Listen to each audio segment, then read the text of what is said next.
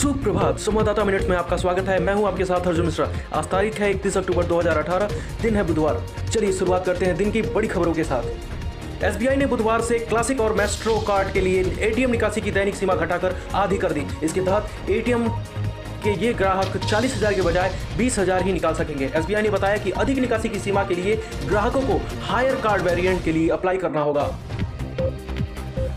भारत की पहली महिला प्रधानमंत्री इंदिरा गांधी की हत्या आज के दिन ही इकतीस अक्टूबर उन्नीस सौ चौरासी को उनके दो सिख बॉडीगार्ड ने गोली मारकर कर दी थी। उन्होंने अपनी मृत्यु के ठीक एक दिन पहले ही कहा था कि मैं यहाँ हूँ, कल शायद ना रहूँ। मुझे चिंता नहीं है, मैं रहूँ या ना रहूँ। मैं जब तक मरूँगी तो मेरे खून का एक एक कतरा भारत को मज़बूत करने में लगेगा। रिपोर्ट्स के अनुसार पाकिस्तान और चीन पीओके से गुजरने वाली बस सेवा शुरू करेंगे, जो चीन पाकिस्तान इकोनॉमिक्स कॉरिडोर परियोजना का हिस्सा होगी। बतौर रिपोर्ट, यह सेवा 13 नवंबर से लाहौर और कासगर, जो कि चीन में स्थित है, के बीच शुरू होगी। प्राइवेट ट्रांसपोर्ट कंपनी द्वारा संचालित इस यात्रा में 30 घंटे लगेंगे और इसके लिए बुकिंग भी शुरू हो चुकी है। प्रधानमंत्री नरेंद्र मोदी ने स्टैचू ऑफ़ यूनिटी का अनावरण करने से पहले सरदार वल्लभ भाई पटेल को समर्पित सबसे ऊँचा, सबसे शानदार लौह पुरुष है हमारा सरदार। वीडियो ट्वीट किया है। पटेल के एक जन्मदिन को प्रधानमंत्री इसका अनावरण करेंगे।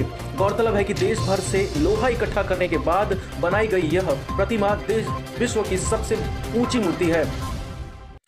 बतौर रिपोर्ट, अक्टूबर में इंटीग्रेटेड जीएसटी के तहत जमा बत्तीस हज़ार करोड़ का केंद्र और राज्यों के बीच बंटवारा किया गया, जिसमें राज्यों का हिस्सा पंद्रह हज़ार करोड़ से अधिक रहा। इससे पहले सितंबर में इसके तहत केंद्र व राज्यों के बीच उनतीस हज़ार करोड़ का बंटवारा किया गया था। आईजीएसटी की राशि को पांचवी बार केंद्र राज्यों में के बीच बांटा गया है।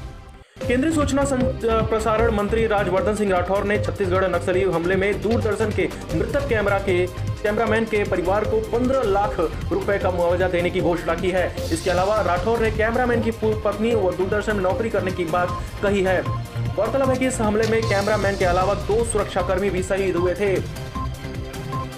बिहार की एक परिवार ने आरोप लगाया है कि दरभंगा के सरकारी अस्पताल में आईसीयू में भर्ती, उसके नवजात को चूहे से काटने के दौरान मौत हो गई। परिवार ने अस्पताल की डिप्टी डिस्ट्रिक्ट कलेक्टर से इसकी शिकायत की थी। हालाँकि अस्पताल ने एक, अस्पताल के डॉक्टर ओम प्रकाश ने शिशु की मौत का कारण गंभीर हृदय रोग बताया है। भारतीय खगोल खगोलविदों ने एस्ट्रोसैड उपग्रह की मदद से butterfly nebula N G C six three zero two में खत्म होते तारे को निकलने वाले बैगनी अंशों का पता लगाया है।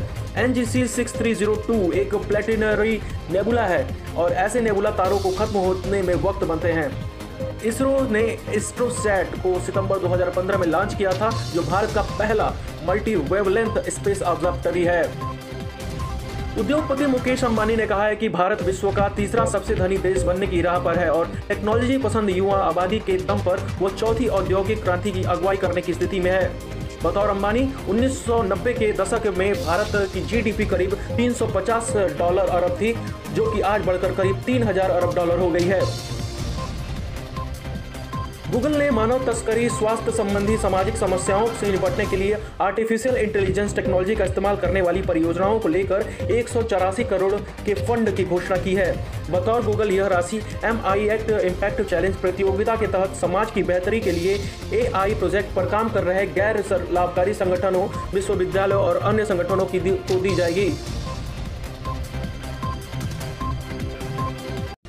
पाकिस्तानी क्रिकेटर शोएब मलिक व भारतीय टेनिस खिलाड़ी सानिया मिर्ज़ा ने मंगलवार को जन्म में बेटे का नाम इजहान रखा है। बेटे का नाम इजहान रखने की पुष्टि करते हुए शोएब ने ट्वीट किया कि आपके द्वारा दी गई शुभकामनाओं के लिए मेरे, सानिया और हमारे परिवारों की ओर से दिल से शुक्रिया। गौरतलब है कि इजहान शोएब सानिया की पहली संतान है।